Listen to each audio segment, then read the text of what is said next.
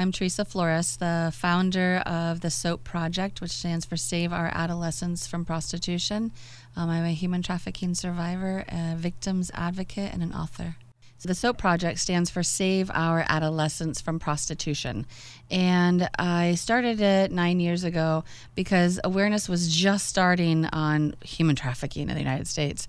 But I wanted to do more than talk about it, uh, which is important. Awareness is super important because there's still people that are like, oh my God, I didn't know this happens here. Um, but I wanted to have an action plan of something people could do. And so we uh, created a label with the National Human Trafficking Hotline number on it. And I asked people to help me, just help me put these labels on these bars of soap and help me take them to hotels and motels around big sporting events. Because we know the demand for sex for sale quadruples before any big event. Hmm. Um, and so that's how it was created. So it's physical soap. It's physical soap. Yeah. Okay. I mean, every hotel, motel, no matter how nice or how skanky, has to have a bar of soap by Board of Health regulations.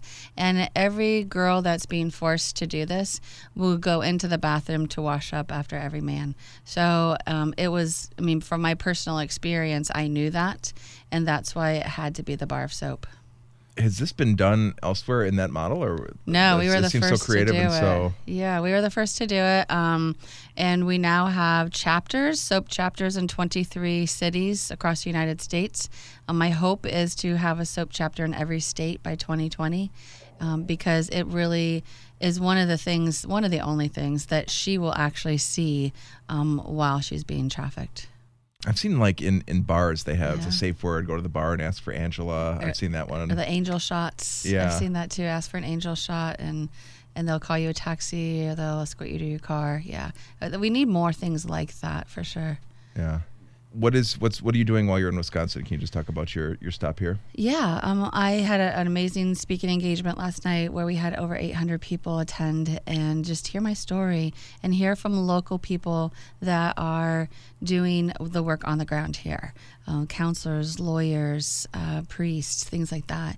Um, and then we're going to be planting the seeds for doing a big soap outreach um, here this coming June um, because you've got the Ryder Cup coming, and then next year the Republic or the Democratic Convention, and, and though in Summerfest, things like that. So those kind of events.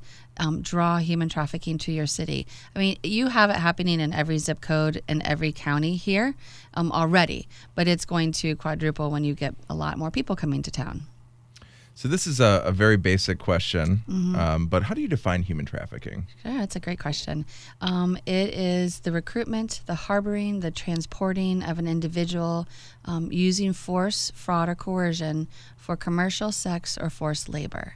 Um, basically, what it means is if you blackmail somebody, you manipulate them, or you threaten them into commercial sex or forced labor, then that's human trafficking. Um, we mistakenly call it prostitution. Um, and we have to understand that the majority of the women that are prostituting are actually being prostituted. Um, somebody is over them, somebody is taking their money, making them do this.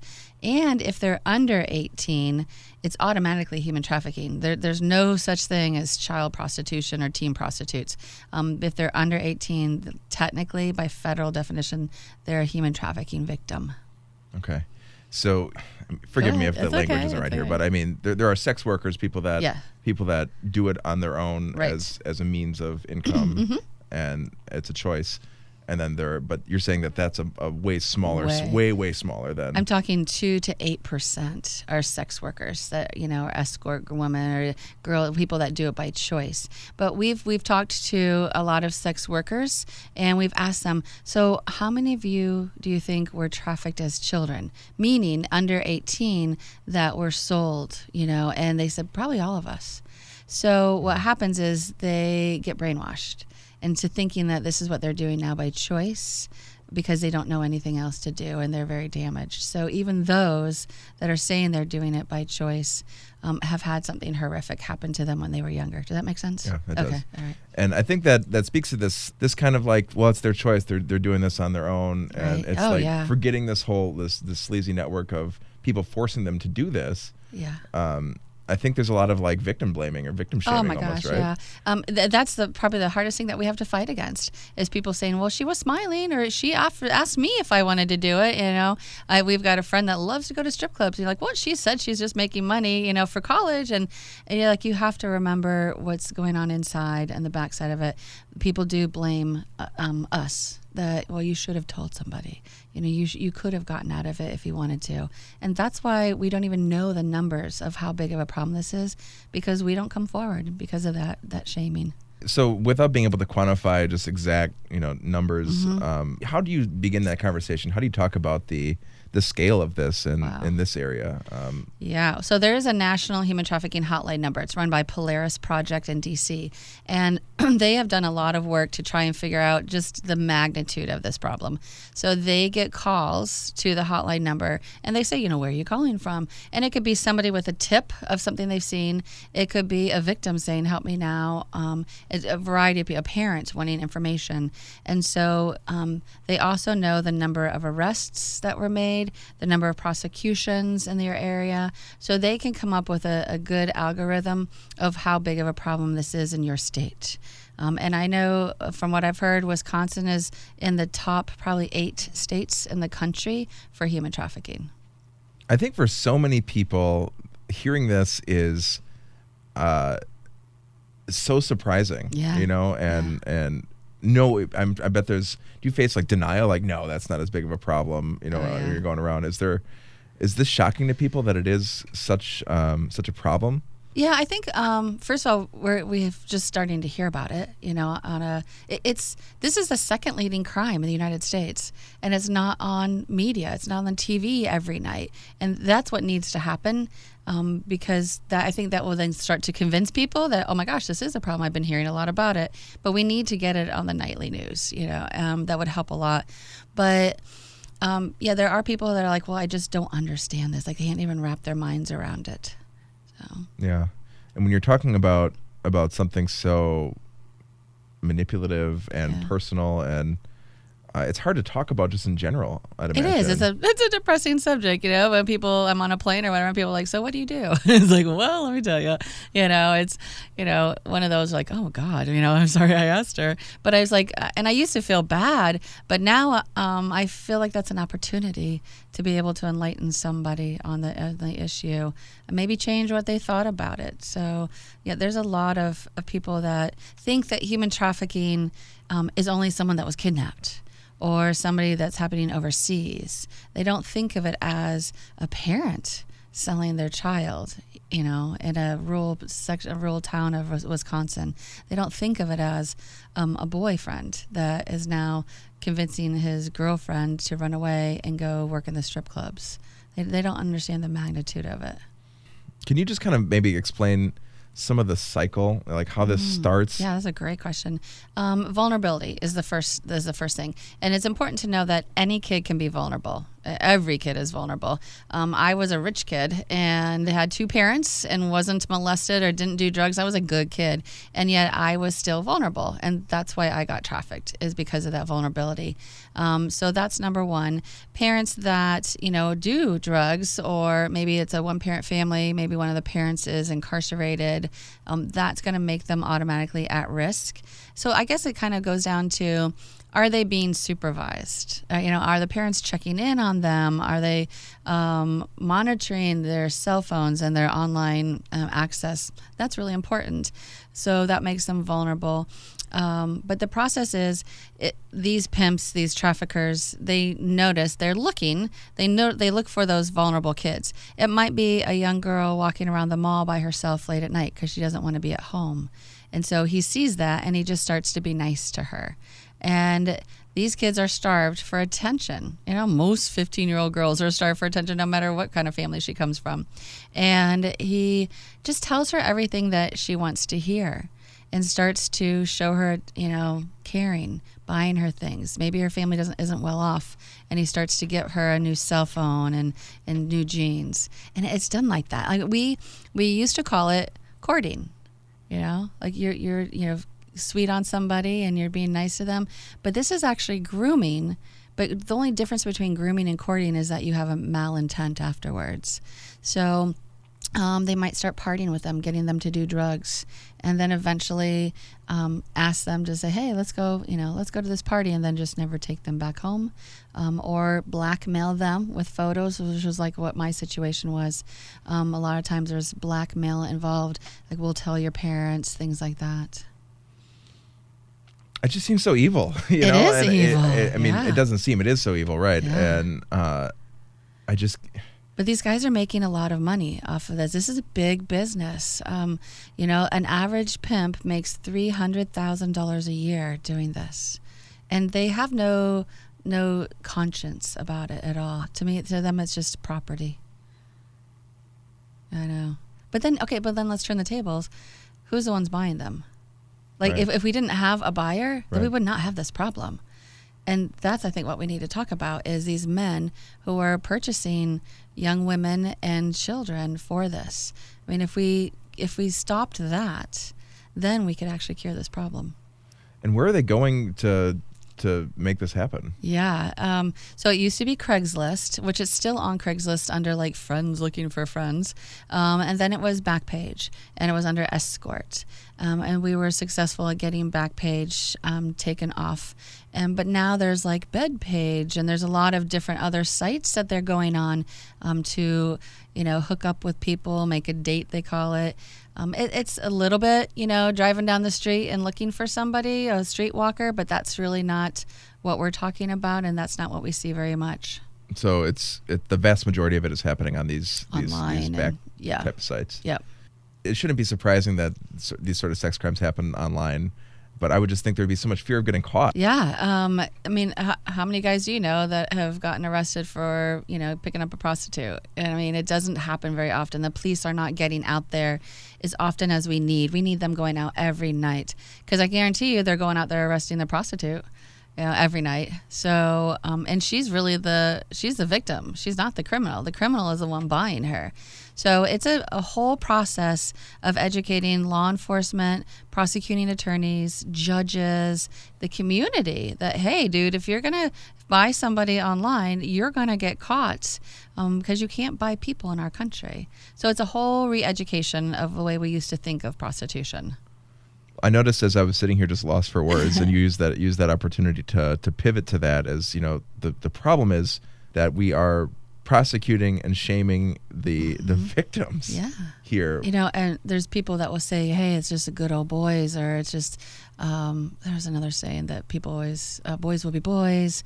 Um, you know, saying about you know this is the oldest profession in the world.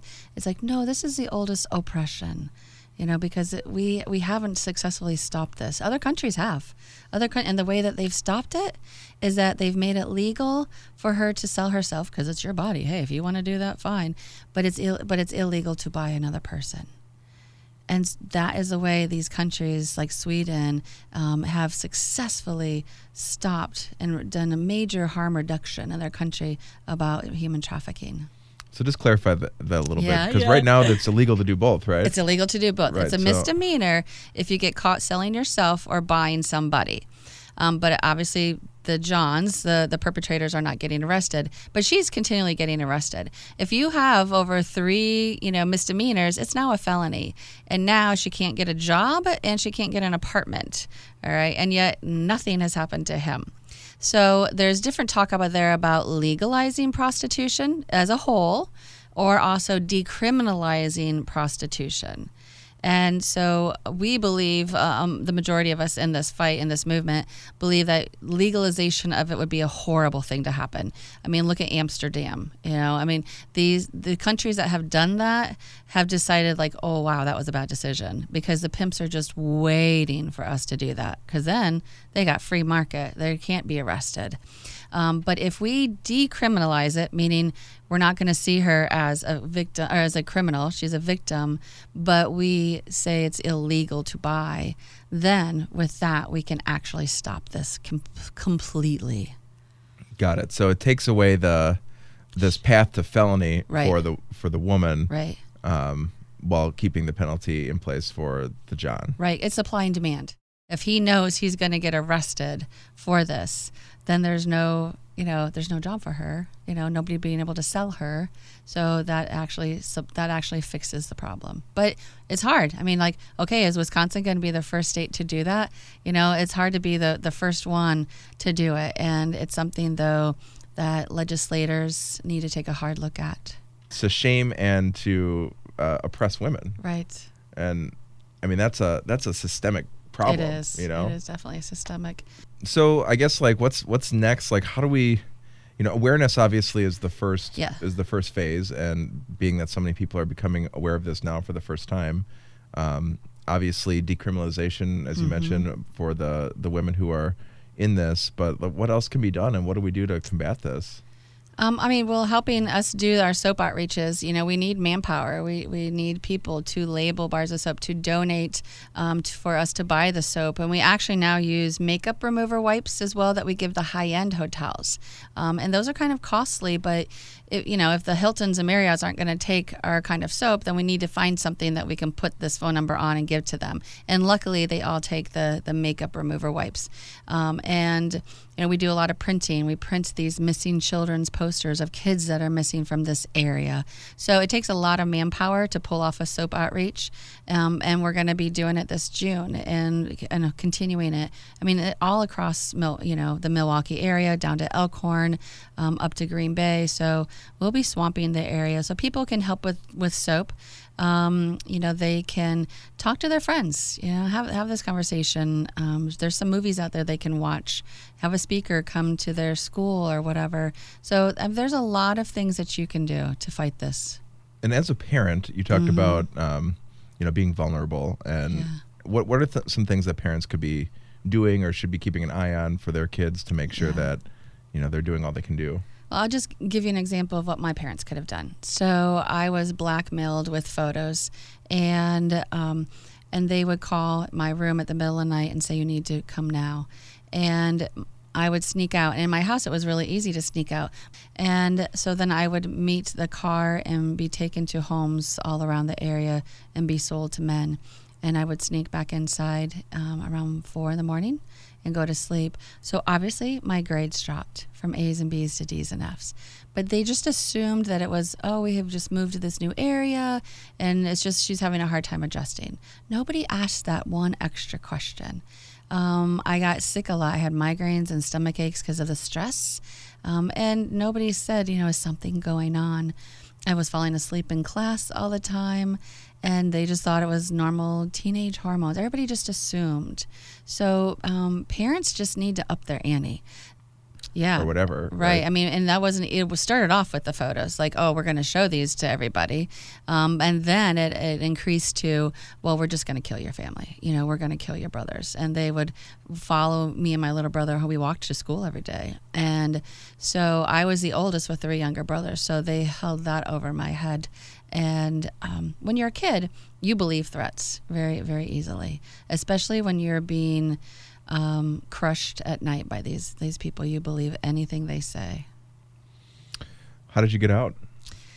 Um, it was a miracle, um, really by the grace of God. Um, most do not get out of this. Um, a trafficking victim has a 40% higher chance of death than anybody else um, usually by murder of her of the John, the perpetrator, murder from the pimp, drug overdose, or suicide. Um, my dad actually got transferred, and he got transferred um, a thousand miles away, and I didn't tell a single friend that I was leaving, and really was able just to crouch down on the floor of my van and and leave, and that that doesn't happen. I mean that I don't know of a single survivor that got to escape like that. So I, I think that God had something big planned for me for sure. Wow.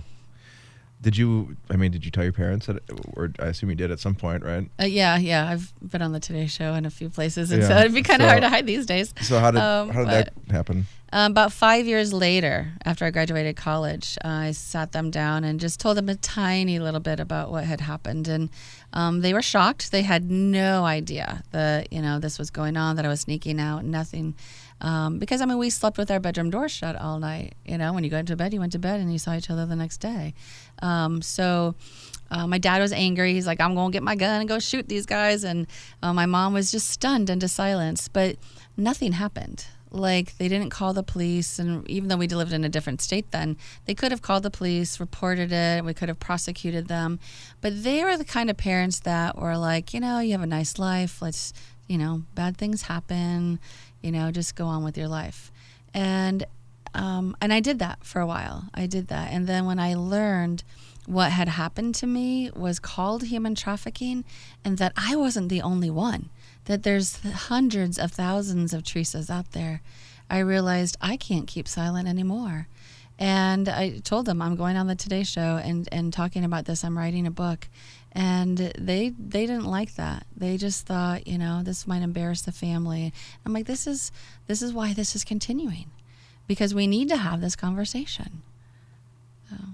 Um, what's your relationship like now with them? Oh, good. I mean, yeah. um, it is difficult to talk to them about this. They're very proud of me of what yeah. I've accomplished in the books that I've written and and what I've done. Um, but it's still a difficult conversation to have. Yeah. Yeah. um, and how old were you during this time? During the time I was trafficked, trafficked yeah. um, 15 to 17 years of age. So sophomore, end of my sophomore, and all my junior year. Okay. Is there anything else that you wanted to share about that time? I'll just leave it general, but is there anything else that that you want to share? Um, you know, I, I, have friends now that I'm reconnecting with from from back then in high school, and they're like, "Wow, we, you know, we wish you would have told us, and if we would have known." And um, but it's that's why it's so difficult. It's difficult for a, a trafficking victim to talk about it because they don't have the words either, and they're being threatened. So um, it is just something that it happens in so many different ways. There's so many different kinds of victim stories, but there's always that commonality as well of being threatened, either it's by a parent or a coach. I mean, being threatened that if you tell, you know, something's going to happen. That's always the underlining. Um, sometimes it's drugs, you know, um, we're going to, you know, cut you off from this drug addiction or, but it, so it's always something like that happening. I can only I, I barely can even imagine. Mm-hmm. Just like when you're 15, 16, 17, you know, during your life, mm-hmm. dealing with this alone yeah. and not not being able to turn to anybody, not your parents, not your friends. Right. I, eh, which is why it doesn't surprise me that you know that's where the drugs come in. That's right. where the that's why people don't survive often from from yeah. this. Yeah, I mean, I could clearly see um, when I look at other survivors who went the whole trafficked as a kid and then went the whole strip club routine and drugs and prostitution on on the streets. I can see at what point in my life I made that turn and I didn't go down that way. And I think for me, it was resilience. It was because maybe of my family values and stuff that I'm like, I am not gonna do this Uh, I will find my way out. And I still had hope. A lot of them, when you lose hope, is when you go down that other road. And um, and they do turn to drugs. They self medicate because they're not getting counseling. They they have PTSD. Uh, it's super hard, like you know, depression. A lot of them um, ran away and they didn't finish high school. They don't have a driver's license, so they really have only thing they have is the street and that pimp and they don't know there's other options. I think in our culture we look at rape as like the worst thing that that, that a man can do, right? Yeah. Um, so it's like there's there's rape. It's, it's like that's the worst thing that you can do to another human being. Is and I, I feel like that's something that most people agree on. Mm-hmm. Um, and then you have this where there's this idea that it's kind of voluntary and it's not quite as bad, and the the Johns don't really see themselves as predators and rapists. Right. Um, but they kind of are yeah, in a way, right? Sure. So I, I just feel like we see sex crimes in a unfair, incorrect way, just as a society, and mm-hmm. I just want to mm-hmm. get your take on that. Like, yeah, um, how do you know how are we how are we viewing this? Is it because it's so taboo that we don't want to talk about it or well it's a moral issue and it's hard to tell to dictate somebody's morals right i mean we know generally what's what's good and bad um, but we have to start seeing this as a social problem that we need to change it socially because of that because of you know it's okay for a man to buy another woman she's offering right um, and he that's what his he's gonna say. Well she was right there. She asked me. Um, but he needs to take back take a step back and say why is she doing this? Like is somebody making her do this? Because who in their right mind would want to have sex with 20 men a night? Because that's what that's what happens. Um, she and you don't know how nice this guy will be or how evil he will be. A lot of guys try to get their you know their fetishes their fixes that way and want to role play and are into pornography. And it's extremely violent um, to these women who wants to have sex with 20 men a night? And don't tell me that when you pull up to the car and you you know you're asking her for sex it's because she wants to do it. If if she was honest with you if she could be honest with you she would tell you i do not want to do this. You know either i don't know any other option or he's making me do this. And so that's what we need to see is take those rose colored glasses off and see this for what it really is